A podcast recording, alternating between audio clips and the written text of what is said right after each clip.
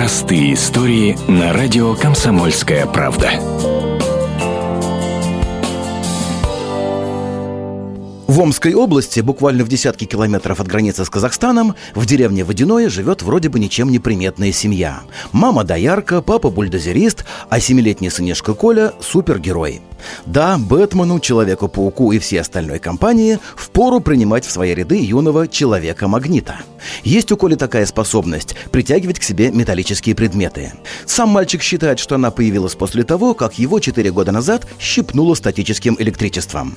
Мама Человека-магнита Юлия Гончарова прекрасно помнит этот случай. Зашли в ларек э, купить ему мороженое. Лето было, он маленький, три годика было ему. И он, ну, чтобы выбирать э, мороженое, дотронулся до этого холодильника и щипнуло пальчики ему. Как бы это был не ток, а статика.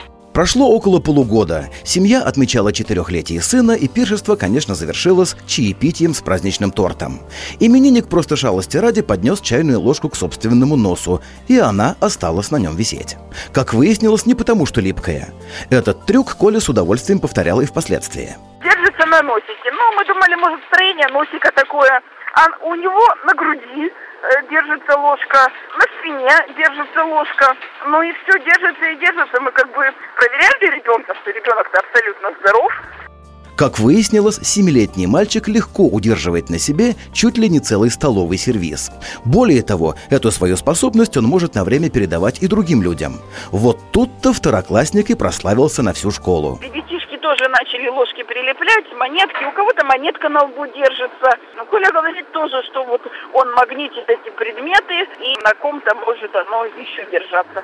Как и многие другие мальчишки, Коля обожает мультики и, конечно, хочет быть похожим на супергероев. Но в небольшой деревне, где он живет, геройствовать как-то трудно. Спасать попросту некого, да и не от чего. Но если раньше кумиром второклассника был Человек-паук, то теперь Коля подумывает о том, чтобы стать Человеком-магнитом и отодвигать всякие ненужные тяжелые железяки с дороги хороших людей. Наверное, мальчику с такими способностями прямая дорога в какое-нибудь телешоу. Но мама не торопится звонить телевизионщикам. Пусть супергерой сначала научится как следует писать и считать.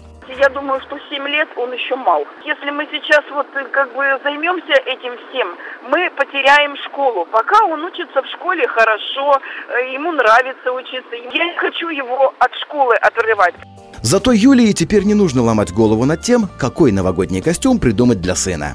Пусть другие мальчишки наряжаются всякими Бэтменами. Летать-то они все равно не умеют. А супергерой Человек-магнит самый настоящий. Олег Беспалов, радио «Комсомольская правда» из Омской области. Простые истории на радио «Комсомольская правда».